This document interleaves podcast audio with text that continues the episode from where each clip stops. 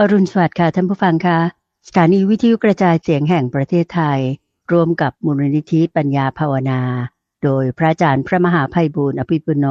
ก็ภูมิใจที่จะขอนำรายการธรรมรับอรุณ กลับมาพบกับท่านผู้ฟังทางบ้านกันเหมือนเช่นเคยค่ะ เราพบกันในเช้าวันนี้เป็นเช้าของวันเสาร์ที่ 24 มิถุนายน ปีพุทธศักราช 2566 นะคะ วันนี้เป็นวันขึ้นเจ็ดค่ำเดือน 8 ปีเถาะค่ะ แน่นอนว่าพบกันในเช้าวันเสาร์นั้น ก็จะได้นำท่านผู้ฟังทางบ้านมากราบนมัสการ พระอาจารย์พระมหาภัยบูร์อภิปุโน แห่งบุรณธิปัญญาภาวนา และก็ได้รับฟังท่านได้สักษาหรือว่าพูดคุยให้เห็นถึงความสำคัญของพระไตรปิฎกซึ่งในช่วงเดิมของเราที่ทำมาขึ้นเป็นปีที่สี่นั้นก็คือเป็นช่วงของขุดเพชรในพระไตรปิฎกนะคะ เราไปกราบนมัสการพระอาจารย์พร้อมกันเลยค่ะ กราบนมัสการเจ้าค่ะ พระอาจารย์เจ้าขาเจริญพรเจริญพรสาธุเจ้าค่ะ ในทุกวันเสาร์เราก็มีนัดกันที่จะมาศึกษาทำความเข้าใจในพระไตรปิฎกซึ่งเป็นชุดคำสอนที่พระพุทธเจ้าท่านได้ตรัสไว้ แล้วก็มีครูบาอาจารย์ รวบรวมจัดแจงหมวดหมู่ บรรจุเอาไว้เป็นหลักฐานทางคำสอนในพระพุทธศาสนา ของฝ่ายเทรวาสของเราก็จะมีชุดพระไตรปิฎกที่เรียกว่ามีอยู่สามสามปิฎกคือพระวินัยปิฎกพระสุนทรตาปิฎกแล้วก็พระอภิธรรมปิฎกซึ่งที่พระอาจารย์มาชักชวนคุณเตือนใจแล้วก็ท่านผู้ฟังในการศึกษาเนี่ยเพราะว่า คือสมัยเนี้ยมันข้อมูลมันถึงกันหมดเนาะจะมาหลอกกันอะไรเนี่ยมันมันไม่ได้แล้วมันมันหมดสมัยละเนาะที่ว่าจะมาหลอกกันทุกคนตรวจสอบอะไรได้ทุกอย่างหมดแล้ว เพราะฉะนั้นในการตรวจสอบเนี่ย แล้วทางคำสอนของพระพุทธเจ้าคุณจะตรวจสอบกับอะไรล่ะ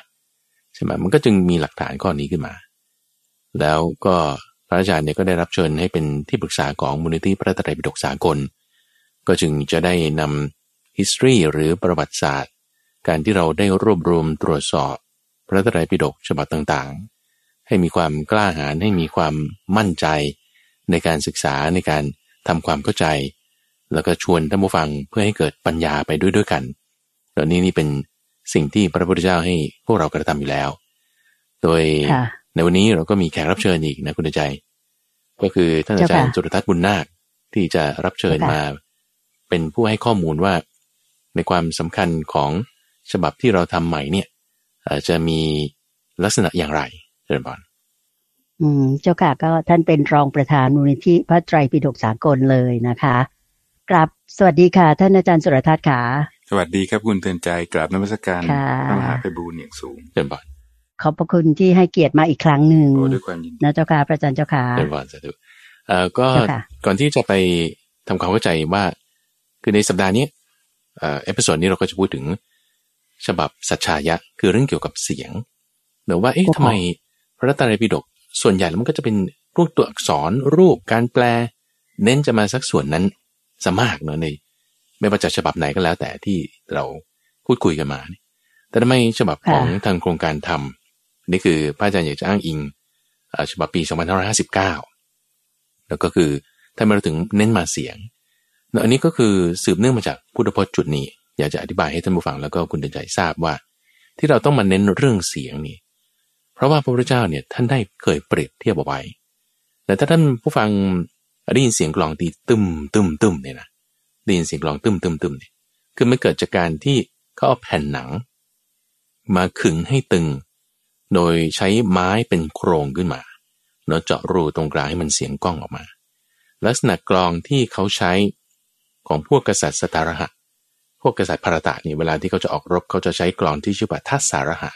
คือกลองที่มีเสียงก้องกังวานไปทั้งสิบทิศนั่นคือทิศใหญ่สี่ทิศ ทิศเฉียงสี่ทิศ แล้วก็ข้างบนข้างล่าง ตีไปทีหนึ่งเนี่ยโอ้พื้นนี่สะเทือนนะเพื่อให้ทหารทั้งหมดเนี่ยรู้ว่าเราต้องบุกไปข้างหน้า บุกไปข้างหน้าอย่างนี้ซึ่งเวลาเขาตีเนี่ยเขาขวดกันเต็มที่นะพวกทหารนะอือฮึให้คือเขิมกันที่สุดเลยนะเจ้าค่ะทีนี้พอขวดไปหวดกันไปเนี่ย กรองมันก็จะแตกกรองแตก ก็จะว่าลิดอกไม้ของกรองเนี่ยจะแตกเขาก็จะทำเอาไม้ทำเป็นลิ่มไม้ใหม่นั่นนะทำเป็นลิ่มตอกเข้าไปเพื่อให้มันแข็งแรงเหมือนเดิม แล้วก็เอา เอาแผ่นหนังใหม่มาขึงหวดก็ไปอีกหวดก็ไปอีก มันก็แตกอีกต่อมาทำซ้ำไปทำซ้ำไปทำซ้ำไปเรื่อยๆ จะมีสมัยหนึ่งที่เนื้อไม้เก่าไม่เหลือเลย มีแต่เนื้อไม้ใหม่ทั้งหมดริมใหม่หมดเลยนะเจ้าค่ะ เป็นเนื้อไม้ใหม่เจ้าค่ะ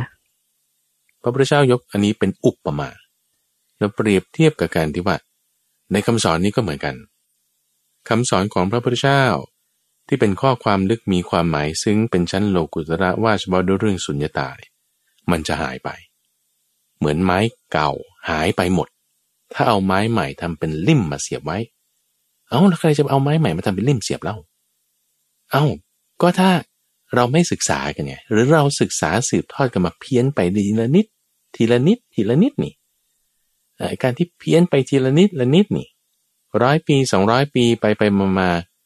อามันคนละเรื่องอะไรนะเอาแค่ทุกวันนี้นะคุณเดชใจดู ดูจากเรื่องที่เราคุยกันมาตลอดเดือนที่ผ่านมาเนี่ยตั้งแต่ช่วงวิสาขะนี่นะที่อาจารย์ไล่เรียงมาตั้งแต่สังกายนาครั้งที่หนึ่งก็ทุกคนนับถือพระพุทธเจ้าหมดอะพระลามะท่านก็ยกย่องพระพุทธเจ้าประเทศจีนไต้หวัน มหายานเขาก็ยกย่องพระพุทธเจ้าเทรวาสศรีลังกาประเทศไทยพม่าก็ยกย่องพระพุทธเจ้าแล้วถามว่า แต่งตัวเหมือนกันไหมอะตำราคัมภีร์เหมือนกันไหมอะเริ่มเพี้ยนไปแล้วเจ้าค่ะบทสวดเหมือนกันไหมอะมันไม่เหมือนกันเลย จนคิดว่าคนละศาสนาหรือเปล่าเนี่ยใช่ป่ะแต่ว่า เอ้าก็ยกพระพุทธเจ้าเหมือนกัน แล้วทำไมไม่เหมือนกันน่ะ ก็นี่ไง เพราะมันเพี้ยนไปเรื่อยๆจนเป็นเนื้อไม้ใหม่ไปแล้ว จนเป็นเนื้อไม้ใหม่ไปแล้วแล้วก็ปฏิบัติศีลอะไรก็ไม่เหมือนกันการแต่งตัวก็ไม่เหมือนกัน ก็เลยก็เลยว่า เอ ตรงนี้มันสำคัญ แล้วถามว่าการสืบทอดคำสอนสมัยนั้นเนี่ยเขาก็ใช้เสียงเป็นหลัก ใช้เสียง เราก็เรียกว่าเป็นการมุขปาฐะมุขปาฐะเช่นคือเพราะว่าเทคโนโลยีการเขียนสมัยนั้นมันมันไม่อัดวานซ์มันไม่ดีเนอะจะใช้หมึกจะใช้กระดาษอะไรมันก็ไม่มีมีจำกัด แล้วก็จึงต้องใช้เสียงเป็นหลักในการสืบทอด ซึ่งครูบาอาจารย์ในสมัยนั้นก็จะสอนวิธีการออกเสียงไว้ด้วย พอสมัยใหม่เรามีตัวหนังสือมีอะไรต่างๆแล้ว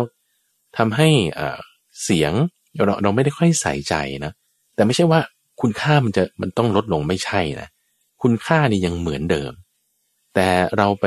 เน้นผิดจุดไงคุณใจ เพราะว่าเราพอเรามีตำราเรามีตัวหนังสือเราไปเน้นตัวหนังสือไม่ไม่ใช่ ไม่ถูกเราต้องเน้นมาที่เสียง เพราะนี่เป็นลักษณะ ทำไมถึงเริ่มมีการสังกายนามันต้องการออกเสียงให้พร้อมกันแล้วเราจึงจะรู้ทันทีว่าคุณออกเสียงผิดหรือออกเสียงถูก มันคนละความหมายนะเออ อืมค่ะคนละความหมายถ้าออกเสียงไม่ถูกนี่คนละความหมายเพี้ยนไปเลยหลายๆคำในภาษาไทยนี่ก็ก็หลาย ๆ อย่างถ้าออกเสียง เพี้ยนไปนิดเดียวกลายเป็นอีกคำหนึ่งไปหลายๆคำเนาะอย่างเช่น เราเรียก ภาษาจีนเราเรียกพี่ชายว่าเฮียอย่างนี้ใช่ไหมล่ะ แต่ถ้าเสียงเพี้ยนไปนิดนึงกลายเป็นสัตว์เดรัจฉานนะพูดออกอากาศไม่ได้เออใช่เพี้ยนไปนิดเดียวความหมายเปลี่ยนทันทีเราเช่นเดียวกันเราก็จึงต้องรักษาเสียงให้ดีเราก็จึงด้วยความสำคัญข้อนี้เปรียบเทียบกับกองอนากะของพวกกษัตริย์สัตระก็เลยมาเป็นเหตุที่ว่าเราจึงต้องมาใส่ใจเรื่องนี้ พระพุทธเจ้าก็จึงออกแบบ ในภาษาที่รักษาคำสอน เรียกว่าปาลีภาษาในภาษาที่รักษาคำสอนเรียกว่าปาลีภาษา เป็นภาษาที่จะออกแบบมาเพื่อที่จะรักษาคำสอนไม่ให้มันเพี้ยนไปมาก แล้วก็ให้มันอยู่ ก็จึงเป็นเหตุให้ว่า เอ๊ะทำไมเรายังต้องศึกษาภาษาบาลีกันอยู่ทำไมพระถึงยังนิยมเรียนตรงนี้ ก็เพราะว่าพระเจ้าให้ทำตรงนี้ให้มั่นให้เหมาะ ให้เข้าใจกัน ก็ทางโครงการเนี่ย โดยท่านอาจารย์สุรทัศน์บุญนาคเนี่ยเป็นรองประธานมูลนิธิ ก็ได้เห็นความสำคัญข้อนี้เลยอยากจะให้ท่านอาจารย์เนี่ยมา เสริมจุดนี้ว่า ตั้งแต่ที่เราได้ทำโครงการพระตรัยปิฎกสากลที่เราได้มีการตรวจสอบจากฉบับต่างๆ แล้ว มีการทำเลขอ้างอิง มีการมอบไปที่หอสมุดนานาชาติทั่วโลกนะมีการทำพระไตรปิฎกที่เป็นดิจิตอลด้วยปรับชื่ออะไรต่างๆแล้ว เอ๊ะทำไม จุดไหนที่ทำให้มาถึงมีความคิดว่าเออ เราต้องต้องทำระบบเสียงขึ้นมานะะมาเริ่มต้นตรงนี้ได้อย่างไร อยากให้ท่านอาจารย์สุรทัศน์ได้ให้ข้อมูลนี้กับท่านผู้ฟังและคุณคุณเตือนใจด้วยใช่ไหมเชิญท่านอาจารย์เลยค่ะครับ ขอบพระคุณครับคุณเตือนใจกราบในมัสการพระอาจารย์นะครับแหมผมซาบซึ้งมากเลยที่ท่านยกเรื่องพระสูตรเรื่องกลองเนี้ยมันจริงเลย แล้วก็พระพุทธพจน์ที่อ้างเรื่องเสียง ซึ่งพวกเราทุกคนเนี่ย ก็สามารถเข้าใจได้ เพราะเราได้ยินเสียงเราก็จะรู้ทันทีใช่ไหมครับ มันไม่ใช่เป็นความคิด แต่มันเป็นความสัมผัสของโสตะวิญญาณเราเนี่ย อันนี้ซาบซึ้งมากต้องกราบขอบพระคุณ ทีนี้มาเข้าเรื่องว่าพระไตรปิฎกที่ครั้งที่แล้วพูดกันถึงเรื่อง ฉบับอักษรโรมันนะครับ พระไตรปิฎกสากล แล้วโครงการพระไตรปิฎกสากลในพระสังฆราชูปถัมภ์สมเด็จพระญาณสังวร ได้ จัดทำตีพิมพ์เป็นฉบับอักษรโรมัน ซึ่งเป็นชุดสมบูรณ์ชุดแรกเนี่ยนะครับ ตามการสังคยนานานาชาติหรือฉัตรสังคีตินี่เราก็ชัดเจนได้พูดกันไปแล้ว ทีนี้จะเรียนท่านผู้ฟังว่า หลังจากพศ 2548 ที่จัดพิมพ์เสร็จเนี่ยก็ได้สมเด็จกรมหลวงนราธิวาสราชนครินในฐานะองค์ประธานกิติมศักดิ์ท่านได้พระราชทานไปทั่วโลก หลังจากที่เสด็จจาริกไปพระราชทานชุดปฐมฤกษ์ให้กับประธานาธิบดีศรีลังกานะครับ อันนี้ก็ขอพูดไว้นิดหนึ่งว่ามีความสำคัญยังไงศรีลังกา เพราะว่า อันนี้เป็นที่รู้กันทั่วโลกเลยว่า พระไตรปิฎกเสียงพระไตรปิฎกคำสอนเนี่ยได้สืบทอดมาเป็นมุขปาฐะใช่ไหมครับ ก็คืออท่องบนจำกันมานะครับ มีการจดเขียนอะไรบันทึกอะไรก็มีบ้างแต่ว่า ไม่ได้มีการเปลี่ยนแปลง เรียกว่าเปลี่ยนผ่านครั้งสำคัญระดับประวัติศาสตร์เหมือนกับในประเทศศรีลังกาเมื่อพศ433 ประมาณนั้นนะครับ ก็คืออะไรครับ ก็คือจากการออกเสียงเนี่ยได้มีการจัดทำเป็นตัวอักษรก็อันนี้ในรายละเอียด ท่านผู้ฟังก็คงไปหาค้นได้นะครับว่ามีเหตุการณ์ภัยพิบัติอะไรมากมายเนี่ย มันเป็นไปไม่ได้แล้วที่ผู้ชำนาญจะฝึกฝนแล้วก็จะท่องจำอยู่ได้เพราะนั้น ก็มีความคิดว่าไอ้การจดบันทึกลงไปเนี่ยเป็นสิ่งที่ดีนะครับ แล้วศรีลังกาก็ทำได้จริง ๆ เห็นว่าทำเป็นเวลา 12 ปีหรือเท่าไหร่ใช่ไหมครับอ่าก็สรุปว่าศรีลังกาเป็นชาติแรกในโลก ที่ได้บันทึกเสียง ปาลิภาษาเนี่ยเป็นลายลักษณ์อักษร เพราะฉะนั้นปาลิภาษาเป็นลายลักษณ์อักษรอักษรอะไรล่ะครับ ก็เป็นอักษรเรียกว่าอักษรสิงหนของชาวศรีลังกา ราะนั้นจุดนั้นนะเป็นจุดแรกที่ทำให้คณะสงฆ์และชาวพุทธทั่วโลกเนี่ยมีความคิดว่าการที่จะบันทึกอักษร เป็นอักษรของท้องถิ่นตนนิยมทำได้ ก็เลยก็จึงเกิดการบันทึกเป็นอักษรต่างๆ แพร่หลายมา จากพศ 433 จนถึงปัจจุบันก็เราก็รู้แล้วใช่ไหมครับ ผ่านมาในสุวรรณภูมิเนี่ยนะครับ ก็มีการบันทึกด้วยอักษรขอม พูดง่ายๆเมื่อเมื่ออเป็นพันห้าร้อยปีมาแล้วเนี่ยนะครับ เพราะอักษรขอมก็ถือว่าเป็นอักษรท้องถิ่นที่สำคัญนะครับ แล้วก็อักษรมอญทางฝ่ายพม่า ทางสยามเราก็มีอักษรขอมเนี่ยแหละและในที่สุดก็กลายมาเป็นอักษรสยามสมัยรัชกาลที่ห้าที่เราพูดไปแล้วนะครับ ทีนี้ในการมอบพระไตรปิฎกพระราชทานไปทั่วโลกเนี่ยโครงการก็ได้พบกับนักวิชาการกับชาวพุทธอะไรต่างๆ มากมายในประเทศต่างๆ สิ่งที่เรารู้สึกก็คือว่า อักษรโรมันนี้เป็นอักษรสากลนานาชาติจริงนะครับ แต่แม้แต่นักวิชาการก็ไม่ได้มีความชำนาญในการออกเสียงอักษรโรมันอย่างแคล่วคล่อง ถูกไหมครับพวกเรานี่อยู่ในเมืองไทยเรานี่เราก็สวดมนต์กันแคล่วคล่องอะไรต่างเนี่ย แต่ว่านักวิชาการเขาอาจจะมีความรู้เรื่องไวยากรณ์เรื่องอะไรมากมาย แต่เขาพอมาเปิดอักษรโรมันที่เราไปมอบเนี่ยเขาอ่านไม่คล่องเลยครับ เออทำให้เรารู้สึกว่าเอ๊ะทำไมอย่างนั้น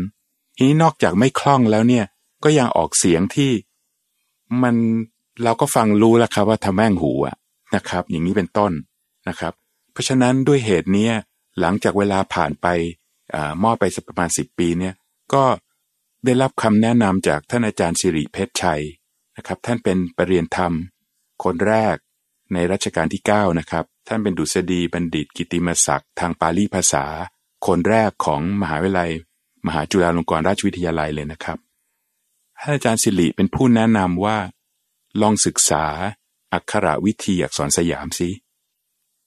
แล้วท่านก็อ่านให้ฟัง เราก็เห็นว่าอักขระวิธีอักษรสยามเนี่ยมี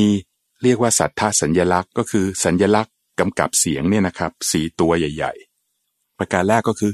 เครื่องหมายคล้ายไม่หันอากาศนะแต่ท่านต่อมาเนี่ยท่านอาจารย์สิริกับท่านอาจารย์วิจิน ศาสตราจารย์ดรวิจินพานิพงศ์เนี่ยให้เรียกว่าไม้อะอะเนี่ยก็คือเห็นเหมือนไม้หันอากาศนะแต่ว่าไม่ใช่ไม้หันอากาศเพราะไม่มีเสียงสะกด ไม้อะก็คือชัดเจนว่าเป็นเสียงสระอะเป็นเสียงที่ไม่สะกด สัญลักษณ์ที่สองก็คือไม้วันชการ ก็คล้ายกรันเนี่ยนะครับแต่ไม่ใช่กรัน เพราะว่าทำหน้าที่เป็นห้ามเสียงสะกดใช่ไหมครับ ถ้ากรันนี่ทอรอก็ยังห้ามสองตัวใช่ไหมครับพระมหา เพราะฉะนั้นเรียกว่าไม้วันชการ ส่วนอีกตัวหนึ่งเนี่ยเรียกว่าไม้ยามการ ก็คือเหมือนสองหยัก มาจากยมกนั่นเองก็คงจะหมายความว่าเสียงกล้ำสองเสียงเป็นเครื่องหมายกำกับเสียงกล้ำและเครื่องหมายสุดท้ายที่เป็นสัญลักษณ์เก่าแก่มา มีมาตั้งแต่ขอมก็คือ ไม้นิคหิตก็คือพินทุโปร่งนะครับ เหมือนเสียงอังเนี่ยเพราะฉะนั้นอักขระสัญญลักษณ์เหล่านี้เป็นเครื่องกำกับเสียงที่ทำให้ อักษรสยามนี่อ่านได้ง่ายมากนะครับ นี่ขอพูดสั้นๆ ไว้นิดนึงว่า ตอนนี้ทำไมเราไม่รู้ล่ะครับ เราไม่เห็น เพราะว่าพอพศ 2470 นี่มีการเลิกพิมพ์อักษรสยามไปหมด แล้วก็เปลี่ยนเครื่องหมายสามเครื่องหมายก็คือไม้อะไม้วันชการและไม้ยามการเนี่ยกลายเป็นจุด ก็คือเสียงสะกดก็ใช้จุด เสียงกล้ามก็ใช้จุด เพราะฉะนั้น ก็สำหรับพวกเราคารวาสนี่ก็ย่อมสับสนเป็นธรรมดา เพราะเราไม่รู้ศัพท์ปาลิใช่ไหมครับ เราไม่ได้เรียนไวยากรณ์มา เราไม่รู้รูปเขียน แต่ว่าทางพระท่านเนี่ยท่านสอนกันมาอย่างนี้ท่านก็อ่านได้นะครับ นี่เป็นการเปลี่ยนแปลงที่สำคัญเปลี่ยนไป แต่ว่าน่าสนใจว่าพศ 2500 เนี่ยหลังมาจาก 30 ปีจากการที่อักษรสยามเลิกพิมพ์ไปแล้วมาพิมพ์ใหม่เป็นอักษรฉบับสยามรัฐที่มีจุดเนี่ย ก็มีพระไตรปิฎกฉบับอของมหาจุฬานะครับ พิมพ์ขึ้นมา ก็ตาม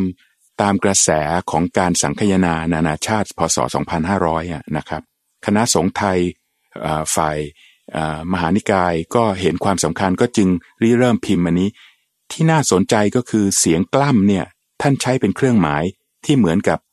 ตัววีเล็กๆ ใต้เสียงกล้ำนะครับ เช่น กตวสระอาเนี่ยตวเนี่ยท่านก็ใช้เสียงกล้ำคือคือไม้ไม้ตัวตัววีเนี่ยซึ่งท่านอาจารย์สิริเรียกว่า ไม้หางแซงแซวนะครับ เพราะนั้นก็น่าสนใจว่าเสียงกล้ำฉบับปกดำเนี่ยพระไตรปิฎกอักษรไทยเนี่ยใช้ไม้หางแซงแซวแต่ว่าเสียงสะกดนะครับ ก็ยังใช้จุดอยู่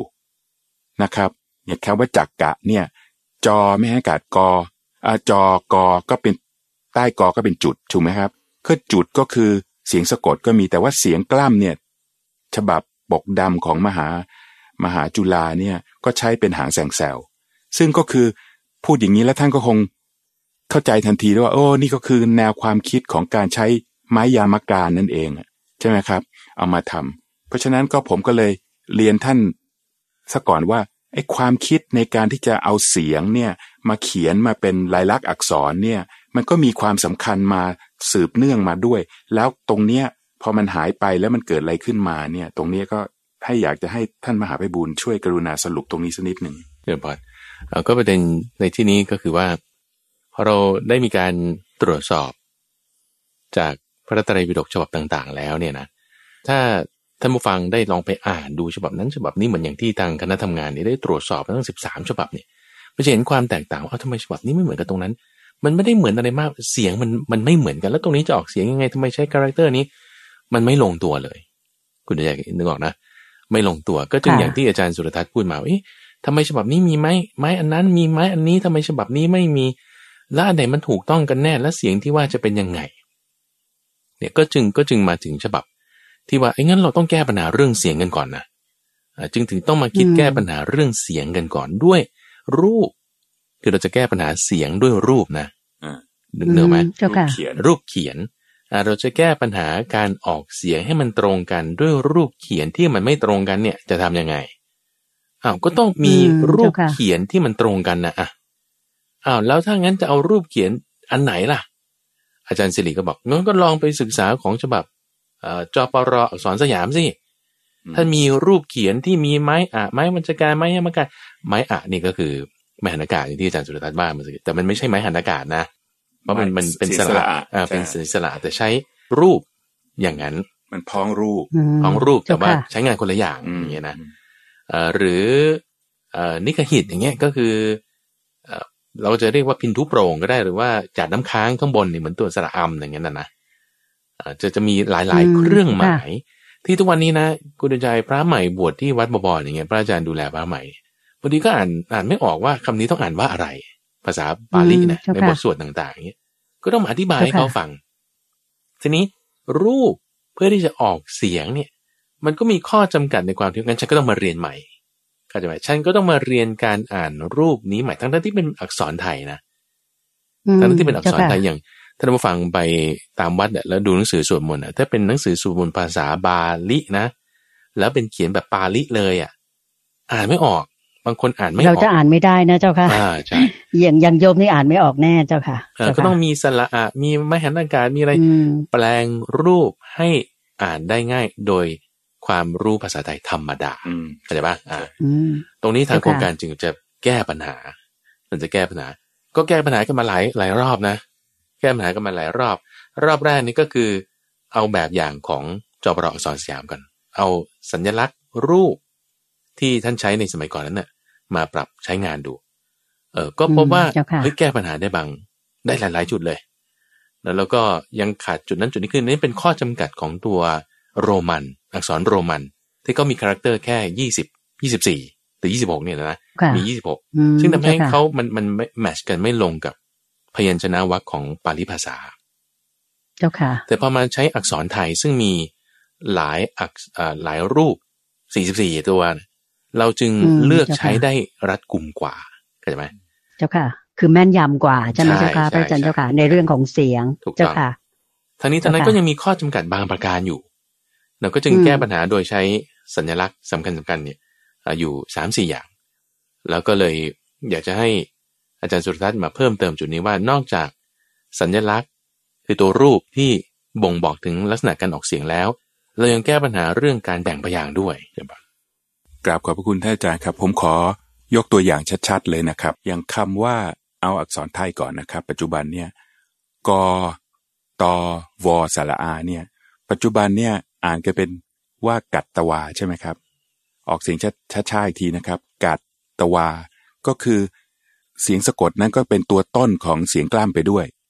แต่จริงๆเนี่ยจะขออ้างอิงเรื่องนี้นะครับ จากอาจารย์สิริ เพชรชัย แล้วก็ศาสตราจารย์วิสุทธ์บุษยกุลนี่ท่านเป็นราชบัณฑิตทางด้านตันติภาษานะครับ แล้วก็อาจารย์วิจินศาสตราจารย์ ดรวิจินพานุพงศ์ท่านก็เป็น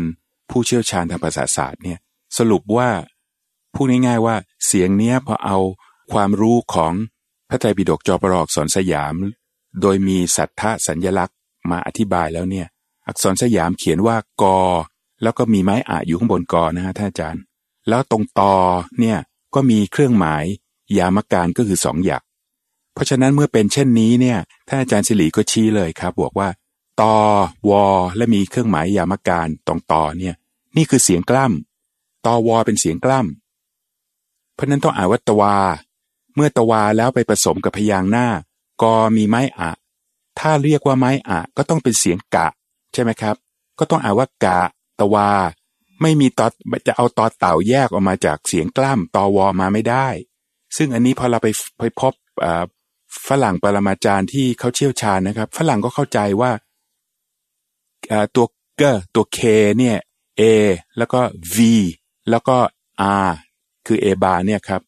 K A T แล้วก็ V A เนี่ย ฝรั่งก็จะอ่านว่ากาตวา ถูกไหมครับ คือเขาจะไม่อ่านว่ากัดวา มันเป็นไปไม่ได้ เพราะว่านี่ปาลิเป็นรูปชัดเจน แล้วก็ไม่อ่านว่ากัดตวาด้วย เพราะว่า พยัญชนะก็ต้องประกอบด้วยฉลาตัวเดียว เมื่อเป็นพยัญชนะเสียงกล้ำเตอร์กับเวอร์ก็ต้องประกอบกับตัวเอบาเป็นตวาไป จะมาเป็นกัดตวาไม่ได้ก็เป็นกาตวา เพราะฉะนั้นอันเนี้ยเป็นเรื่องสำคัญเลย ท่านอาจารย์ มาให้บุญว่าไงเวลานี้คือบ้านเราเนี่ยอ่านเป็นภาษาไทย อันนี้ไม่ได้ตำหนิท่านนะครับ คือท่านไปเห็นอักษรสยามเป็นไม้หันอากาศ ท่านก็เลยเขียนว่าเป็นกอไม้กาศต่อเต่า พอเป็นอย่างนั้นก็กลายเป็นเสียงกล้ำไปด้วย ทีนี้ถ้าเรามาดูว่ารูปเขียนที่ไปยกเลิกเครื่องหมายอักษรสยามแล้วใช้จุดอย่างเดียวอะเป็นตออจุดอยู่ใช่อยู่ใต้ตอใช่ไหมครับ ปกติก็เรียนกันอย่างพื้นฐานเลยก็เรียกว่าจุดอยู่ตรงไหนก็เป็นเสียงสะกด พอกอตอจุดก็เลยเป็นกัดไงครับ ก็เลยคือไม่ทันคิดเนี่ยไม่ไม่ทันคิดว่าตอวอเนี่ย เป็นเสียงกล้ำแล้วเขาใส่จุด ที่เสียงกล้ำเป็นตอวอ ก็เลยเป็นกัดตวา ซึ่งคำนี้ก็เลยกลายมาเข้าทางกับอักขระวิธีไทยที่มีเขาเรียกว่า เสียงสะกดควบกล้ำก็คืออย่างจักกรีเนี่ยกอไก่มีตัวเดียวใช่ไหมครับ แต่ออกเสียงว่าจักกรี แต่ว่ากัดตวาเนี่ยถ้าจะมีตอเต่าอีกตัวหนึ่งถึงจะต้องอ่านว่ากัดตวา แต่นี่มีตอเต่าตัวเดียว แล้วในรูปศัพท์เนี่ยไม่มีข้อสำคัญในไวยากรณ์กัจจายนะไม่มีเสียงสะกดควบกล้ำ เสียงสะกดควบกล้ำมีแต่ในภาษาไทย เรานี่เอาเสียงภาษาไทยไปปนแทรกกับเสียงปาลีในพระไตรปิฎกในสมัยพุทธกาลเนี่ยครับท่านท่านเห็นประเด็นใช่ไหมครับว่า นี่คือความยากที่ว่าทำไมเราจะต้องทำอย่างนี้ แต่ว่าที่ผมกล่าวถึงอ้างอิงปรมาจารย์ทั้งสามท่านนี้ก็อยากจะให้ท่านผู้ฟังฟังนะครับ ว่าอันนี้ก็เป็นความรู้ทางด้านไวยากรณ์ ระดับลึกซึ้งนะครับ เมื่อเป็นเช่นนี้ก็จึงต้องหาวิธี อย่างแรกง่าย ๆ ก็คือว่า ใส่ขีด ในอักษรโรมันเนี่ย K A แล้วก็ขีด แล้วก็ T V A บากะตวา ก็จะไม่มีคนอ่านว่ากัดตวาเลยนะครับ ส่วนอักษรไทยก็คือ ก็ต้องเป็นกอสระอา และตอวอสระอา ก็คือเขียนเป็นภาษาไทยเลย ประวิสัญชนี คนก็จะไม่ออกเสียงว่าเป็นกัดตวา ก็พูดง่ายๆว่าจะเลิกห่างจากระบบจุดเดิม ซึ่ง ใช้จุดเป็นทั้งเสียงสะกดและเสียงกล้าม ซึ่งมันลักลั่นนะครับ ซึ่งเรื่องนี้ในที่สุดเราก็ไปปรึกษากับราชบัณฑิตทางด้าน คณิตศาสตร์และคอมพิวเตอร์ท่านก็ได้เขียนสูตรออกมา แล้วก็อธิบาย อันนี้ก็เลยจบไปว่าเสียงอักษรสยามเนี่ยสามารถพิสูจน์ได้ว่าออกเสียงเป็นกะตวานะครับ และนอกจากนี้ในส่วนของปาริภาษาเนี่ยคุณใจก็จะมีไวยากรณ์การออกเสียงนั่นที่เขาจะกำกับไว้ด้วยนั่นคือเรื่องเนี้ย เราเราจะเทียบเคียงได้ได้หลาย ๆ ส่วนนะนะคือที่ที่ท่านฟังอาจจะได้เคยเรียนมารู้มานี่คือเราเราพูดถึงภาษาไทยเราคือแปลมาแล้วเข้าใจไหมแปลมาแล้วมันก็ก็เข้าใจเป็นภาษาไทยเลย แต่นี่เรากำลังพูดถึงภาษาบาลีทำไมเราต้องพูดถึงภาษาบาลีนะ เพราะเราจะรักษาคำสอนเข้าใจไหมเราต้องการจะรักษาคำสอนเอาไว้ เราก็ต้องใช้บาลีภาษา ก็มาเจอปัญหาเรื่องเอ๊ะการออกเสียงทำไมมันมันไม่ตรงกันมันใช่ไม่ใช่มีข้อจำกัดอะไรต่าง ก็พยายามแก้ปัญหากันมาตลอดแล้วทางโครงการก็ปรึกษากับทั้งประมาจารย์ทางด้านภาษาศาสตร์ ทางด้านคณิตศาสตร์และหลายสาขาวิชารวมเข้าด้วยกันเนื่อเพื่อที่จะแก้ปัญหานี้แต่ประเด็นจึงเห็นได้ว่าพระไตรปิฎกสากลฉบับปี 2559 เนี่ยนะ คือต่อยอดมาจากปี 2548 อักษรโรมันนั้นเนาะคือเพิ่มเติมจากตรงปี 48 อักษรโรมันที่เราพูดไปเมื่อสัปดาห์ที่แล้วเนี่ยนะ ว่าเอ๊ะเราจะแก้ปัญหาเรื่องการออกเสียงนะเพราะว่าเรื่องเสียงนี่มันสำคัญนะเป็นการสืบทอดคำสอนนะ เพราะฉะนั้นตัวอย่างอะไรต่างๆเนี่ยคือที่ที่อาจารย์สุทัศน์ยกเป็นภาษาบาลีเนี่ย คือเพื่ออ้างอิงถึงนะว่าปัญหามันมีตรงนี้ทีนี้เพื่อให้ท่านฟังเนี่ยได้เข้าใจโครงสร้างโดยรวมเนะว่าทำไมการออกเสียงถึงสำคัญจึงต้องยกตัวอย่าง แล้วก็เจ้าค่ะ คือคือพอพอเราใช้ตัวอักษร รูปอักษรเนี่ย พื่อที่จะอ้างอิงถึงเสียงแล้วอ้าวโรมัน โรมันก็มีข้อจำกัดของของตัวอักษรโรมัน คุณจะใจหนอนะ เจ้าค่ะ ข้อจำกัดตัวอักษรโรมันก็มีจุดล่างจุดบนเอ้ยจะใช้วิธีของ IPA ที่จะอธิบายการออกเสียง มันก็ยังไม่เป๊ะมันมันต้องไปเรียนอีกไงมันมันมีเจ้าค่ะ learning curve อะมันมันมีที่ว่าคุณจะต้องเสียเวลาไปเรียนนะเหมือนกับว่าเราไปวัดคุณเปิดหนังสืออ่านไม่ออกสวดมนต์ไม่ได้อ่ามันมัน แต่ถ้าเขียนเป็นภาษาไทยปุ๊บมันได้เลยใช่ไหมแต่นั่นก็ภาษาไทยไงเข้าใจไหมอ่าแล้วถ้าเขียนเป็นอักษรโรมัน มันก็อักษรโรมันอะ ซึ่งบางคนก็อ่านตัวอักษรโรมันตัว A อย่างเงี้ย ถ้าคุณเป็นคนฝรั่งเศส กับคุณเป็นคนเยอรมัน แล้วคุณเป็นคนอังกฤษตัว A เหมือนกันรูปเดียวกันนะ ออกเสียงสามสามแบบเอาใช่เจ้าค่ะ อ่าฝรั่งเศสคุณจะพูดได้ก็ออกเสียงแบบนึงอ่า ในขณะที่ A B C D อย่างเงี้ยหรือเปล่า A B C D แล้วถ้าคุณจะใช้อักษรโรมันมันก็มีข้อจำกัดของมันนึกออกไหมใช่เจ้าค่ะ ภาษาไทยก็เฉพาะคนไทยรู้เรื่องแล้วยังไงนี่นี่คือเราพยายามแก้ปัญหา เราต้องการหาภาษาสากลที่เป็นเสียงสากลใช่ใช่แล้วก็เป็นที่น่ายินดีว่าขณะนี้คณะของพระไตรปิฎกสากลนั้น คิดออกแล้วนะเจ้าค่ะเป็นข่าวดีว่าเราคิดออกแล้วว่าเราจะใช้อะไร อันนี้ให้ทางท่านอาจารย์สุรทัศน์กับพระอาจารย์เฉลยเลยเจ้าค่ะอ่าได้คือมันสองช็อตตรงนี้ก่อนนะก็คือหนึ่งการแบ่งพยางค์นะแบ่งพยางค์นี่คือหมายถึงจังหวะจากคนในการพูดนี่สำคัญในตัวอย่างที่ค่ะอาจารย์สุรทัศน์พูดเมื่อกี้คือคือคำว่าคำกล้ำเนี่ยมันต้องยาวกว่าคำพยางค์เดียว นิดนึงอืมแต่ไม่ถึงกับสองเจ้าค่ะพยางค์ ในลักษณะอืมการเจ้าค่ะห่างกันของแต่ละพยางค์จึงมีความสำคัญมีนัยสำคัญมาก เหมือนดนตรีอืมเจ้าค่ะถ้าคุณเล่นผิดจังหวะ เขาให้เล่นสองทับสี่อย่างเงี้ย คุณจะไปเล่นอืมหนึ่งทับสามเนี่ยมันมันมันไม่เข้าไม่ได้เลย คือเข้าคีย์อยู่ใช่แต่ไม่เข้าจังหวะ เพราะฉะนั้นมันต้องทั้งอืมคีย์และจังหวะสองอย่างแต่ทั้งคีย์และจังหวะคีย์หมายถึงตัวเสียง จังหวะหมายถึงพยางค์ที่เราพูดเพราะฉะนั้นตรงนี้อยากจะให้ท่านอาจารย์สุรทัศน์ว่า เอ๊ะทำไมโน้ตเสียงถึงมาเป็นการตอบโจทย์ในที่นี้เป็นไหมอ่าท่านอาจารย์เจ้เฉลค่ะท่านอาจารย์มหาไพบูลย์เฉลยไปแล้วว่ามีคำว่าโน้ตเสียงเนี่ย เป็น key เลย เป็น key เลยก็คืออย่างนี้ครับ สิ่งที่ท่านบรรดาปรมาจารย์ได้คุยกันประชุมกันเนี่ยนะครับ เป็นสหวิชาการแล้วก็ในสถาบันต่างๆ รวมทั้งผู้ใหญ่ในราชบัณฑิตด้วยเนี่ย ข้อสำคัญก็คือเราได้ราชบัณฑิตสำนักวิทยาศาสตร์มาด้วยนะครับ ซึ่งก็ทำให้มัน มีความเรียกว่าอะไรฮะมีความองอาจมากนะครับ เพราะว่าแม้แต่นักวิทยาศาสตร์นี่ก็เริ่มเห็นความสำคัญแล้ว แล้วก็มาให้ข้อมูลต่างๆ ก็พูดง่าย ๆ ว่าพระไตรปิฎกที่เป็นอักขระที่เป็นสัญญลักษณ์เนี่ย เวลานี้มีความคิดขึ้นมาว่าถ้างั้นกลับไปสู่เสียงเลยไหมเป็นพระไตรปิฎกเสียงเลย ซึ่งก่อนที่ศรีลังกาจะสร้างออักษร สิงหนเป็นพระไตรปิฎกลายลักษณ์อักษรนี่นะครับ ก็มีเสียงอยู่ 400 กว่าปีใช่ไหมครับ คุณเตือนใจ แล้วทำไมค่ะเราจะไม่กลับไปสู่เสียงสมัยพุทธกาลล่ะครับ อืมอืมค่ะ เพราะนั้นก็กลับอันนี้ไปสำคัญนี่นะคะสำคัญนี่ค่ะคือพูดง่ายๆนี่คือความคิดเป้าหมายว่า กล้าหาญเลยพระไตรปิฎกเสียงนะครับ แต่ว่าก่อนจะทำเสียงเนี่ย มันก็ต้องมีการยกร่างใช่ไหมครับ แล้วอะไรจะดีไปกว่าการยกร่างด้วยโน้ตเสียงในทางดุริยางคศาสตร์ สากลด้วยเจ้าค่ะเพราะว่าอันนี้เป็นที่รู้กันนะครับว่าอ่าเสียงเนี่ยเป็นสิ่งที่สากลที่สุดถูกไหมครับ เด็กเนี่ยเป็นภาษาสากลใช่ที่เป็นเป็นทุกชาติอ่านใช่โน้ตออกก็ใช่ต้องออกเสียงเหมือนกันถูกนะคะต้องแล้วก็ข้อสำคัญเด็กอายุสามขวบเนี่ย ถึงเวลาเป็นอัจฉริยะมาเนี่ยเขารู้เสียงมาจากอดีตชาติเขาเขาเล่นได้เลยถูกไหมครับอืมโน้ตค่ะเสียงหรือคณิตศาสตร์นี่ไม่ต้องมาเรียนนะครับเขาเป็นอัจฉริยะเขาทำได้ เพราะฉะนั้น เราก็จึงคิดว่าก่อนจะเป็นเสียงก็ต้องทำโน้ตเสียงก่อน เพราะฉะนั้นโน้ตเสียงเนี่ยก็จึงไปปรึกษาปรมาจารย์ทางด้านดุริยางคศาสตร์ของจุฬาลงกรณ์มหาวิทยาลัยเลยนะครับ โดยได้ข้อมูลการแบ่งพยางจากปรมาจารย์ ทางด้านคณิตศาสตร์ทางราชบัณฑิตเนี่ยนะครับ ท่านก็สรุปว่างี้ว่าถ้าจะทำโน้ตเสียงต้องทำโน้ตเสียงให้ได้เสียงพิเศษด้วยนะครับ ข้อสองก็คือที่ท่านอาจารย์มหาไพบูลย์ได้กล่าวแล้วเนี่ยต้องเป็นการแบ่งพยาง คือเอาอักขระเนี่ย เอากะขากะข้างง่ามาเรียงกันเงี้ย เอากอตอวอสระอามาเรียงกันแล้ว แล้วแบ่งพยางยังไง ถูกไหมครับ อันเนี้ยมันเป็นความคิดใหม่ที่ว่ามันต้อง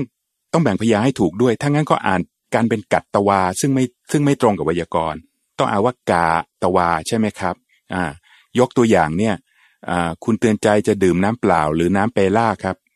น้ำเปล่าค่ะ ก็คือต้องออกเสียงกล้ำใช่ไหมครับ คุณเตือนใจไม่ใช่ค่ะคุณเตือนใจจะไม่แบ่งเป็นเป็นเปกับล่าใช่ไหมครับ ไม่ไม่คงไม่อ่าแบ่งอย่างนั้นอันนี้นะอาจารย์ค่ะ ก็ใช่สิครับ เนี่ยก็ก็ยกตัวอย่างให้ชัดๆว่าเพราะฉะนั้นเสียงกล้ำสำคัญมาก แต่ปัจจุบันเนี่ย เราก็ต้องเราสอนหนังสือกันมาเนี่ยเราก็ต้องพูดง่ายๆว่าสะกิดกันหน่อยว่าเดี๋ยวนี้เสียงควบกล้ำแล้วนะครับกลมเกลียวนะครับหอไตนะครับค่ะมันเราไม่มีเสียงกล้ำอืมแล้ว คนสมัยใหม่อาจจะไม่เห็นความสำคัญ แต่นี่เป็นเสียงโบราณมานับสามพันปีนะครับ และเป็นเสียงพระอรหันต์ด้วย เพราะฉะนั้นอันอันที่สองคือหลักการแบ่งพยางค์ก็คือมีจังหวะ ถ้าพูดทางดนตรีก็คือมีจังหวะด้วยนะครับ แล้วก็แบ่งให้ถูกพยางค์ค่ะไม่ใช่เอาเรียงกันมาอย่างเดียว ออกเสียงพยัญชนะถูก แต่ว่าแบ่งพยางค์ผิดนี่มันก็ไม่ไม่ไม่เป็นตามที่พุทธประสงค์ในพระไตรปิฎกคำของคำสอน ทีนี้อืมข้อค่ะที่สามเนี่ยที่สำคัญที่เขาไม่เห็นน่ะ จากการพิมพ์ด้วยอักษรโรมันยกตัวอย่างนะครับ เมตตา ไทยว่าเมตตา แต่ว่าฝรั่งเนี่ยจะออกเสียงว่าเมตตา ถ้าไปฟังเทปใน YouTube นะครับ จะได้ยินเสียงสมเด็จพระญาณสังวรท่านออกเสียงว่า กรณียเมตตาสูตร ท่านไม่ได้ออกเสียงว่ากรณียเมตตาสูตร ถูกไหมครับทำไมสระเอมอตอท่านอ่านเม็ดล่ะครับเราะฉะนั้นอันนี้ก็คือเรื่องของเสียงละหุครุเข้ามาแล้ว สละสั้นสละยาวมีจริง แต่ว่าสละสั้นสามารถกลายเป็นลากเสียงเป็นครุเสียงยาวได้สองมาตรา หรือสละยาวเมื่อมีตัวสะกด ก็จะกลายเป็นเม มีตัวสะกดเป็นเม็ด เม็ดตา ถูกไหมครับโสดก็เป็นสด นี่คือเรื่องละหุครุได้มีผลมาแล้ว ซึ่งการเขียน ด้วยลายลักษณ์อักษรนี่ไม่สามารถจะสื่อตรงนี้ได้ แต่โน้ตเสียงนี่จะชัดเจนเลยว่าโน้ตเสียงหนึ่งเมตรหนึ่งมาตราหรือสองมาตราได้ อันนี้ชัดเจน แล้วข้อที่สี่ข้อสุดท้ายของอขีดจำกัดก็คือว่า อันนี้อักษรโรมันไม่ค่อยมีปัญหา แต่มีปัญหากับอักษรไทยก็คือ อักษรไทยเป็นอักษรที่พยัญชนะมีเสียงวรรณยุกต์สูงต่ำเมื่อเอาพยัญชนะไทยมาเขียนเสียงปาลิ ซึ่งเป็นเสียง ไม่ใช่ภาษาไทยนะครับ เป็นเสียงสมัยพุทธกาลซึ่งเป็นเสียงโมโนโทนถูกไหมคะถูกต้องเลยระดับเดียวกันไม่มีขึ้นสูงต่ำไม่มีนะคะไม่มีวรรณยุกต์สูงต่ำพูดง่าย ๆ ก็คือในทางวิชาการจะเรียกว่าเป็นเสียงในตระกูลภาษาอินโดยุโรปนะครับ อินโดยุโรปนี่คือปาลิภาษา ภาษาอังกฤษเยอรมันฝรั่งเศสนี่เขาไม่มีวรรณยุกต์เหมือนกับอิติปิโซ S O เขาอ่านโซเขาไม่อ่านอิติปิโส แต่พอไทยสอเสือปุ๊บนี่เสียงวรรณยุกต์จัตวาจะตามมากับเสียงอักษรสูงของใช่ไหมครับ เพราะฉะนั้นอันเนี้ยเป็นสี่ข้อไงครับ ถ้าพระมหาเดี๋ยวผม ท่านจะช่วยเมตตาสรุปหน่อยว่า นี่ก็คือหลักที่ทางดุริยางคศาสตร์เนี่ยเขาสรุปว่านี่คือโจทย์เขาเขาจะต้องแก้ปัญหาอย่างนี้ให้ได้ก็คือ ต้องออกแบบโน้ตให้มีเสียงพิเศษ เสียงพ่นลม หรือเสียงไม่พ่นลมชัดเจน ให้รู้กันทั้งโลกได้ ประการที่สองก็คือต้องแบ่งพยางได้ นะครับแบ่งพยางก็คือเสียงสะกดและเสียงกล้ำซึ่งอันนี้เราก็ได้มาจากอักษรสยาม เสียงสะกดวันชการเสียงกล้ามยายามการเนี่ยมันชัดเจน แต่อักษรสยามเนี่ยก็รู้แต่คนไทย ถ้าเผื่อเป็นโน้ตปุ๊บเนี่ยแบ่งกันเลยว่าโน้ตเสียงเดียวกับโน้ตสองมาตราหนึ่งมาตราสองมาตรามันเป็นยังไงใช่ครับเขาใช้เสียงครึ่งเสียงนะคะค่ะ แล้วสุดท้ายสุดเนี่ย เสียงที่เป็น monotone ที่คุณเตือนใจพูดเนี่ย ก็ถ้าเผื่อเป็นโน้ตที่มันเป็นโน้ตเขาเรียกว่าเส้นเดียว single staff เส้นเดียวเนี่ยก็คือโน้ตเสียง monotone ไม่มีวรรณยุกต์สูงต่ำก็คือเสียงโน้ตของกลองไงครับ เครื่องตีเนี่ยเขาก็ตีไปเขาไม่มีห้าเส้นนะเขามีเส้นเดียวเขาเป็นจังหวะเท่านั้น เพราะฉะนั้นอันเนี้ยจุดสำคัญที่สุดเลยคือดุริยางคศาสตร์เนี่ยสามารถผลิตโน้ตมาแล้วคนดูปุ๊บแล้ว โอ้นี่อะไรเนี่ยเสียง นี่มัน monotone เลยนี่ ทุกคนอ่านได้ทันทีเลยจีนญี่ปุ่นอ่านได้ทันที เข้าใจเลยเข้าใจใช่ไหมอ่านออกเสียงได้ถูกต้องรู้จังหวะอ่าก็นี่ไงคือจึงเป็นการเปลี่ยนแปลงข้อจำกัดให้เป็นโอกาสขึ้นมา เห็นโอกาสใหม่เจ้าค่ะ จากข้อจำกัดที่เราลองแก้ปัญหากันมาดู แล้วข้อจำกัดของอักษรโรมันก็คือว่าเสียงมันไม่ครบ แล้วข้อจำกัดของอักษรไทยเสียงครบอยู่ แต่มันก็ภาษาไทยไงมีวรรณยุกมีวรรณยุกสูงต่ำมันก็ก็เลย เอ๊จะแก้ปัญหาคนอื่นอ่านไม่รู้เรื่องอ่าใช่คนอื่นอ่านไม่รู้เรื่อง ไม่รู้เรื่องแล้วก็มีวรรณยุกสูงต่ำการออกเสียงก็ไม่เป๊ะ ทีนี้ทั้งหมดทั้งสิ้นทั้งนั้นเนี่ยเราก็ต้องกลับมาที่ว่าหลักไวยากรณ์ในการออกเสียง หลักไวยากรณ์ในการออกเสียงปาลิภาษาอันนี้เราต้องไม่ลืมรากเราข้อนี้เลยเพราะว่ามันจะเหมือนลิ่มไม้ที่ตอกเข้าไปในกลองศึกตอกเข้าไปตอกเข้าไป เพราะฉะนั้นถ้าเราใช้อักษรโรมันเดี๋ยวคุณก็ตอกหลายแผลละมันก็จะมีจุดที่เป็นจุดอ่อนได้ใช่ไหม ใช้อักษรสยาม อุดได้หลายจุดอยู่ก็จริง แต่ก็ยังมีบ้าง หรือบางทีก็มีข้อจำกัดเรื่องภาษาแล้วก็เลยทางโครงการเนี่ยก็ด้วยสาวิชาการวิชาชีพเนาะหลาย ๆ อาจารย์ ปรมาจารย์ทั้งราชบัณฑิต ประชุมกันมาเสร็จแล้วงั้นสรุปว่าเราใช้ตัวโน้ตนี่แหละ ใช้เป็นโน้ตเสียงทั้งจังหวะ อย่างที่คุณเดินใจว่าเสียงครึ่งเสียงนี้ด้วยนะ ต้องมีสัญลักษณ์อื่น ๆ ประกอบ ในการที่จะบ่งบอกว่าเสียงสั้นเสียงยาวเสียงหนักไม่หนักพ่นลมไม่พ่นลม หลักไวยากรณ์ตรงนี้จะมีนะข้อดีคืออะไรคุณใจ ข้อดีก็คือว่าพอคุณเห็นปุ๊บนี่อ๋อมันมันเก็ตเลยไงมันเก็ตเลย ไม่ต้องไปเรียนอะไรเพราะว่าตัวโน้ตเจ้าค่ะตัวโน้ตนี่มันเป็น international นะเจ้าค่ะไม่ว่าชาติไหนภาษาไหนก็ก็อ่านได้ทั้งนั้นถ้าเรียนโน้ตมา แล้วก็อ่านได้เหมือนกันจังหวะรู้เลยว่า ตัวโน้ตตัวนี้ หมายถึงสี่จังหวะ ครึ่งจังหวะอะไรต่างๆ รู้หมดเลย มันก็จะสามารถที่จะสืบทอดภาษาที่องค์พระสัมมาสัมพุทธเจ้า ใช้ในการสืบทอดคำสอนก็คือปาลิไว้ได้อย่างเป๊ะๆเลย ก็คือว่ามุกพาถะถูกไหมจ๊ะพระอาจารย์ที่สืบทอดกันมาก็ได้จะแบ่งปันเรื่องนี้นะก็คือว่า อย่างตัวพระอาจารย์เองเรียนภาษาบาลีเนี่ยตั้งแต่สมัยปริญญาธรรมหนึ่งประโยคสองประโยค เอาแค่ว่าจะออกเสียงเนี่ยนะคุณเดินใจให้มันถูกอะเรียนปีหนึ่งนะ เรียนปีหนึ่งนะกว่าจะออกเสียงถูกนะแม้กันนั้นก็ยังไม่ค่อยถูกเท่าไหร่พระมหาไปบูนะ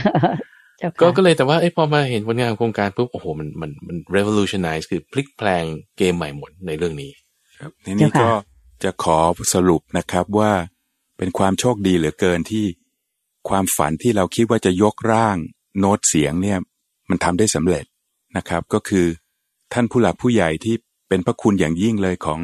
โครงการพระไตรปิฎกก็คือ ท่านผู้หญิงดรทัศนีบุญยคุปเนี่ยท่านทำหนังสือไปขอพระราชทาน พระบรมราชานุญาตในรัชกาลที่ 9 เพื่อขอพระราชทาน ภาพพระปรมาพิไทยพปร และพระนามาพิไทยสกมาพิมพ์เป็นต้นฉบับของพระไตรปิฎกสากล เรียกว่าฉบับสัจชายะเนี่ยนะครับ ชุดปกพปรเนี่ยชุดปกพปรก็คือเป็นการสรุปการถอดเสียงด้วยอักขระ เช่นคำว่ากะตวานี่ก็คือเขียนว่า กอสละอาตอวอสละอา แล้วก็พิมพ์คู่กับ K A ขีด แล้วก็ T V A บานี่ก็กะตะวาก็ชัดเจน แต่ฉบับของสมเด็จ พระนางเจ้าสมเด็จพระพันปีเนี่ยนะครับสอกเนี่ยก็กลายเป็นโน้ตเสียงด้วยผลงานการออกแบบ โน้ตเสียงของท่านอาจารย์ทางด้านดุริยางคศาสตร์ของจุฬาลงกรณ์มหาวิทยาลัยนะครับ ก็พูดง่ายเป็นพระไตรปิฎกโน้ตเสียง เป็นฉบับแรกเลย ไม่เคยมีการพิมพ์มาก่อนในโลกเลยนะครับ แล้วก็นอกจากนั้นพอเป็นโน้ตเสร็จเรียบร้อยแล้ว สิ่งที่ตามมาก็คือพอเป็นโน้ตปุ๊บใครๆก็ออกได้ใช่ไหมครับ โดยที่มีปรมาจารย์มาควบคุมเสียงเนี่ย ว่าจะออกสปาลียังไงให้มันชัดขึ้น ก็คือตอนนี้มีเสียงที่บันทึกเสร็จเรียบร้อยและเป็นเสียงสัจชายะของพระไตรปิฎกทั้งชุดเลย บันทึกเสร็จเรียบร้อยแล้วสามพันชั่วโมง เหลือเชื่อนะครับ ทั้งชุดเลย แล้วตอนนี้ก็คือพูดง่ายว่าทางฝ่ายเทคโนโลยีก็กำลังจะทำอยู่ว่าจะดึงเสียงขึ้นมาตอนไหนตอนไหนจัดระเบียบขึ้นมาแม้ก็ยังต้องใช้เวลา แต่ว่าจริงๆเนี่ยในทางวิชาการเนี่ยก็เริ่มศึกษาวิจัยกันแล้วว่าเสียงนี้จะเป็นยังไง สรุปง่ายๆว่า พระไตรปิฎกสากล ฉบับสัจชายะ มีสองชุด ตอนนี้ชุดพอปรอก็คือชุด ที่พิมพ์ด้วยอักขระเสียงสัจชายะ นะครับ ส่วนชุดสอกอก็คือ ชุดสัจชายะที่พิมพ์ด้วยโน้ตเสียงสัจชายะเนี่ยครับแล้วก็มีเสียงในระบบในระบบดิจิทัลแล้ว ซึ่งกำลังที่จะวางแผนที่จะเผยแผ่เพื่อเฉลิมพระเกียรติยังไงนะครับ ก็กราบเรียนท่านอาจารย์มหาไพบูลช่วยสรุปเลยครับน่าปลื้มใจมากเลยนะเจ้าค่ะพระอาจารย์เจ้าค่ะ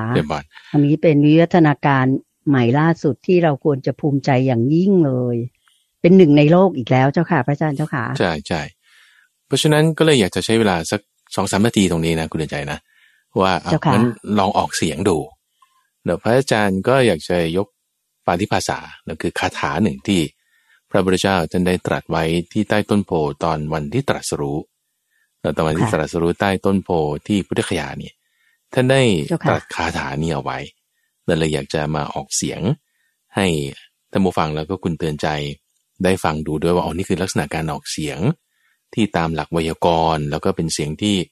สังเคราะห์ตามโครงสร้างของหลักการที่เราใช้โน้ตเสียงเหล่านี้ออกมา นิมนต์เลยเจ้าค่ะ โดยการออกเสียงนี่ก็คือจะอ่านไปทีละบรรทัด แล้วก็จะมีอาจารย์สุรทัศน์เนี่ยท่านอ่านคำแปลคู่กันไป เจ้าค่ะทั้งหมดเจ้าค่ะ นิมนต์เลยเจ้าค่ะบรรทัดด้วยกัน อยากฟังแล้วเจ้าค่ะ นิมนต์เลยเจ้าค่ะอาเนกจาติ สังสารัง สันตาวิสัง อนิบิสัง สังสารวัตที่นับชาติไม่ท้วน เราได้ท่องเที่ยวมาแล้วก็ยังไม่พบ กะหะการัง กะเวสันโต ดุขาจาติปุณปุนัง แสวงหาแต่ในช่างผู้สร้างเรือน การเกิดแล้วเกิดใหม่ เป็นทุกข์ร่ำไปกะหะการะกะดิตโตสิปุณะเกหังนะกาหะสินี่แน่เจ้าผู้สร้างเรือน เราพบเจ้าแล้ว เจ้าจะสร้างเรือนไม่ได้อีก สับบาเตบาสุกาบากากะหะกูตัง วิสังกะตัง เพราะหลังคาเราหักเสียแล้ว คือเรือนเราก็ได้พังเสียแล้ว วิสังการะกะตัง จิตตังตะนานังกะยะมัจยะกา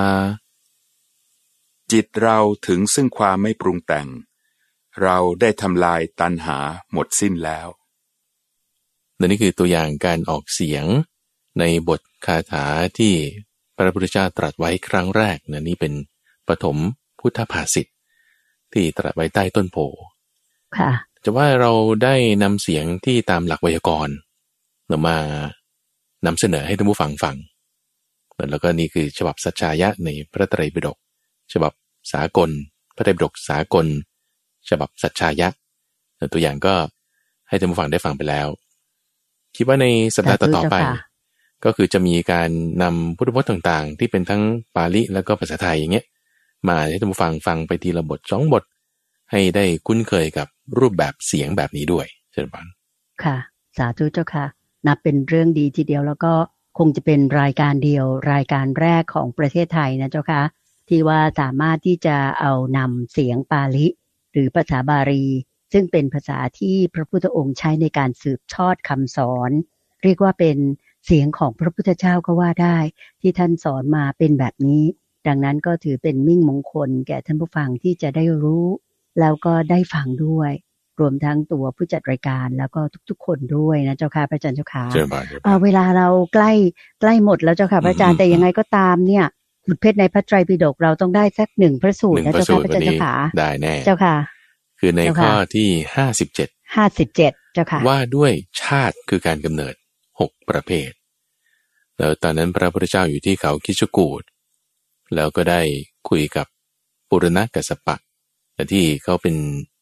เจ้าลัทธิเป็นอีกศาสนาหนึ่ง แต่ที่ว่าคือท่านพระนนท์เนี่ยก็ได้แบบคือเป็นสาวกของพระพุทธเจ้าเนาะแล้วก็ท่านก็ได้เรียนรู้คำสอนในศาสนาอื่น ๆต่างๆ ที่อยู่ในสมัยนั้นด้วยแล้วหลักๆ ก็มีครูทั้งหกหนึ่งในนั้นก็คือปุรณะกัสปะคำถามของท่านพระนนท์ก็คือว่า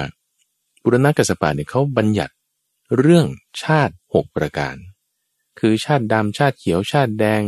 ชาติเหลืองชาติขาวชาติขาวยิ่ง คือลักษณะตามวันณะเลยเนาะบอกว่า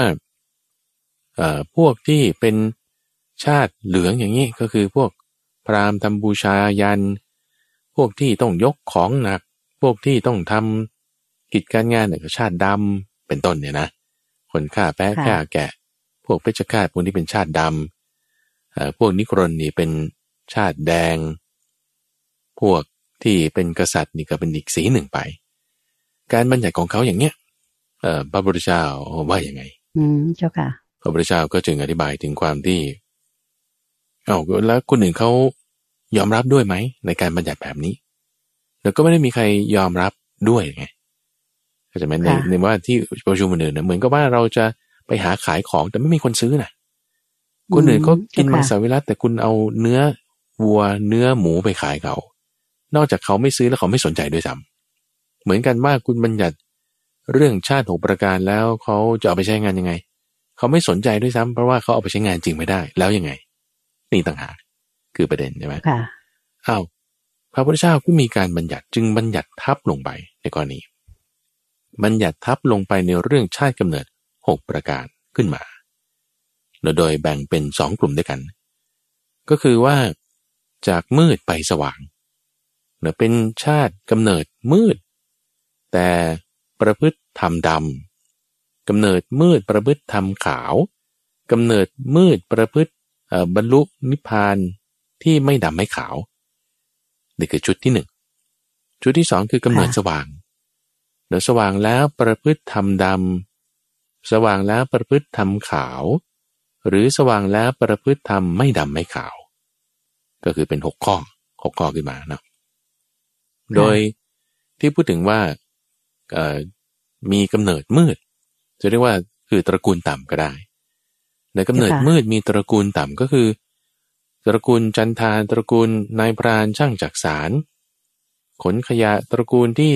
ได้ข้าวยากข้าวน้อย มีความเป็นอยู่ลำบาก แล้วก็เป็นไปฝืดเคือง เครื่องนุ่งห่มนี่ก็หายาก ผิวพรรณนี่ก็เศร้าหมอง รูปร่างก็ไม่น่าดู ส่วนใหญ่ก็จะเจ็บป่วยได้ง่าย บางทีถึงขนาดตาบอด หูหนวกเป็นง่อย แล้วก็มักจะไม่ได้อาหารอะไรต่างๆ ที่สมบูรณ์บริบูรณ์คำถามคือว่า พอมีลักษณะที่ต่ำอย่างนี้แล้วเนาะคือกำเนิดดำอย่างนี้แล้ว คือบางทีคนเรามันเลือกเกิดไม่ได้เนาะ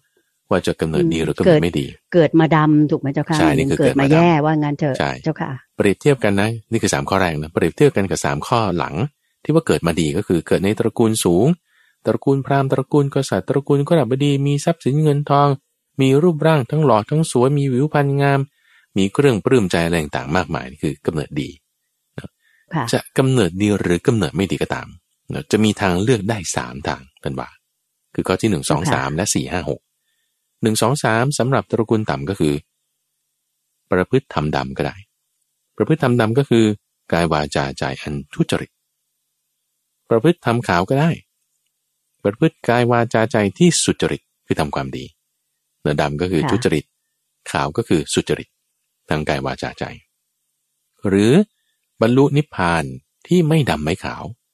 ก็คือโกนผมและหนวด นุ่งห่มผ้าย้อมน้ำฝาดออกจากเรือนบวชเป็นบรรพชิตละนิวรณ์ห้าทำจิตให้ตั้งมันในสติปัฏฐานสี่เจริญโพชฌงเจตเห็นนิพพานบรรลุได้ นี่คือประการที่สามหนึ่งสองสามอย่างนี้ เป็นทางเลือกของคนที่เกิดมาตระกูลต่ำหรือข้อหนึ่งสองสามเหมือนกันเป็นทางเลือกของคนที่เกิดตระกูลสูง จะประพฤติชั่วก็ได้ ประพฤติดีก็ได้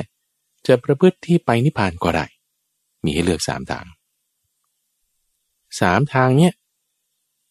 ทั้งตระกูลต่ำหรือตระกูลสูงรวมเป็นหกข้อนี่นะ เป็นสิ่งที่มันอยู่ในชีวิตของเราไงเหมือนกับเป็นอยู่สิ่งที่แบบว่าเออบางคนก็เกิดตระกูลต่ำจริงๆบางคนก็เกิดตระกูลสูงจริงๆบางคนก็ทำความดีจริงๆบางคนก็ทำความชั่วจริงๆบางคนก็ออกบวชจริง ๆ เอามันอยู่ในชีวิตของเราแล้วทำให้เราได้รู้ตัวเองด้วยว่า คนที่อ่าเขาเกิดต่ำเกิดไม่ดีเนี่ยนะไม่ใช่ว่าเขาจะทำดีไม่ได้นะเออค่ะ คนที่เกิดตระกูลสูงไม่ใช่ว่าจะทำชั่ว ไม่ได้นะก็ทำได้เหมือนกันนะอืมเจ้าค่ะวันนี้ก็จะเป็นบัญญัติเรื่องการเกิดหกประการ ในพระสูตรที่เรียกว่าอภิชาติหกอภิชาตินั่นคือการเกิดอันยิ่งเนี่ยหกประการบัญญัติทับลงไปเนี่ยบัญญัติทับลงไปใน เรื่องการบัญญัติหกอย่างของปุรณกัสปะนี่ก็เป็นอีกเทคนิคหนึ่งนะคุณเดินใจที่พระพุทธเจ้าใช้ในการสอน ว่าถ้าเขาบัญญัติอะไรไม่เข้าท่าขึ้นมาเนี่ยคนอื่นเนี่ยนะพระพุทธเจ้าบางทีก็บัญญัติทับลงไปว่า สิ่งนี้ควรจะต้องเป็นอย่างนี้แต่การบัญญัติแต่งตั้งเปิดเผยจำแนกแจกแจงเนี่ยจึงท่านทำอยู่เป็นประจำปรารภคำถามในที่นี้ของท่านพระอานนท์หรือบางทีก็เป็นคำถามของพราหมณ์องค์นั่งองค์นี้กษัตริย์องค์นั้นองค์นี้ ก็จะมีบัญญัติต่างๆเหล่านี้ออกมา ในที่นี้เป็นบัญญัติธรรมหกประการก็จึงเอามาใส่ไว้ในอังคุตรนิกายหมวดที่เป็นหกข้อ เจ้าค่ะ keyword ที่สำคัญตรงนี้ก็คือว่าพอเราออกบวชละนิวรณ์ห้าเจริญสติปัฏฐานสี่พ่อชงเจ็ดนี่ต่างหากเป็นทางที่จะไปสู่นิพพาน อันไม่ดำไม่ขาวแต่ที่เป็นจุดหมายสูงสุดของในคำสอนพระพุทธเจ้านั่นเองเชิญบานเจ้าค่ะ สาธุเจ้าค่ะ เรียกว่า คนเราไม่ว่าจะเกิดมาอ่าต่ำก็คือมาดำนะเจ้าค่ะ ก็อาจจะไปขาวได้หรือบรรลุนิพพานได้ถ้าเขาประพฤติดีถูกไหมเจ้าค่ะตามเหตุปัจจัยนั้นเจ้าค่ะ แล้วคนที่เกิดมาขาวก็คือแบบเกิดมาสว่างอะ อาจจะไปทางชั่วก็ได้ หรืออาจจะไปทางนิพพานก็ได้ อันนี้ขึ้นกับการเลือกของเขาเอง ในสามประการอย่างที่พระพุทธองค์ได้จำแนกไว้ให้เราได้รับทราบแล้วนะเจ้าค่ะก็ถือว่าเป็นความหวังกับ ชีวิตของเราเราทุกท่านอย่างมากเลย ไม่จำเป็นว่าเราจะเกิดมาต่ำหรือดำอย่างไร แต่ถ้าเรามุ่งดีศึกษาปฏิบัติตามพระธรรมคำสอนแล้วเนี่ยจุดหมายปลายทางที่จะไปถึงพระนิพพานหรือไปในทางขาวทางสว่างเนี่ยมีได้ตลอดเวลาไม่ว่าท่านจะเกิดมาดำหรือขาวนะเจ้าค่ะคือเกิดมาต่ำหรือสูง ถูกไหมเจ้าค่ะพระอาจารย์เจ้าค่ะสาธุเจ้าค่ะ ค่ะท่านผู้ฟังคะน่าเสียดายที่ว่าเวลาในรายการธรรมรับอรุณในช่วงของขุดเพชรในพระไตรปิฎกแล้วก็ให้ความรู้ท่านผู้ฟังเกี่ยวกับเรื่องของพระไตรปิฎกสากลในวันนี้เวลาหมดลงอีกแล้วนะคะ ดิฉันเชื่อมั่นว่าท่านผู้ฟังที่ตามรับฟังตลอดทั้งรายการวันนี้เนี่ย ก็คงจะได้ทั้งความรู้ทั้งความสนุกสนาน แล้วก็ได้สิ่งที่เป็นปัญญาของเรา ในเรื่องที่เกี่ยวกับพระไตรปิฎกรวมตลอดทั้งเรื่องของธรรมะของพระพุทธองค์ ที่ฝากท้ายไว้ในประสูตรสุดท้ายนี้ทำให้เรามีกำลังใจที่จะเดินทางไปในทางที่ถูกที่ควรที่สว่างที่พระพุทธองค์ชี้แนะไว้แล้วได้ทุกคนเลย ถ้าเราปฏิบัติตามที่ พระพุทธองค์ได้ชี้แนะไว้ก็คือทางไปสู่พระนิพพานนั่นเองนะคะ เวลาในรายการหมดลงแล้วค่ะดิฉันก็ขอถือโอกาสนี้นำท่านผู้ฟังทางบ้านกราบขอบพระคุณและกราบนมัสการลา พระอาจารย์พระมหาภัยบูร์อภิปุโน แห่งบุรณิธิปัญญาภาวนา และขอขอบพระคุณท่านอาจารย์สุรทัศน์บุญนาค ท่านรองประธานมูลนิธิพระไตรปิฎกสากลที่ได้กรุณาให้เกียรติมา ให้ความรู้แล้วก็พูดคุยในรายการวันนี้เหมือนเช่นเคยนะคะกราบขอบพระคุณและกราบนมัสการลาค่ะเชิญบานเชิญบานกราบนมัสการพระอาจารย์ครับสาธุค่ะสวัสดีครับคุณทันใจ สวัสดีค่ะ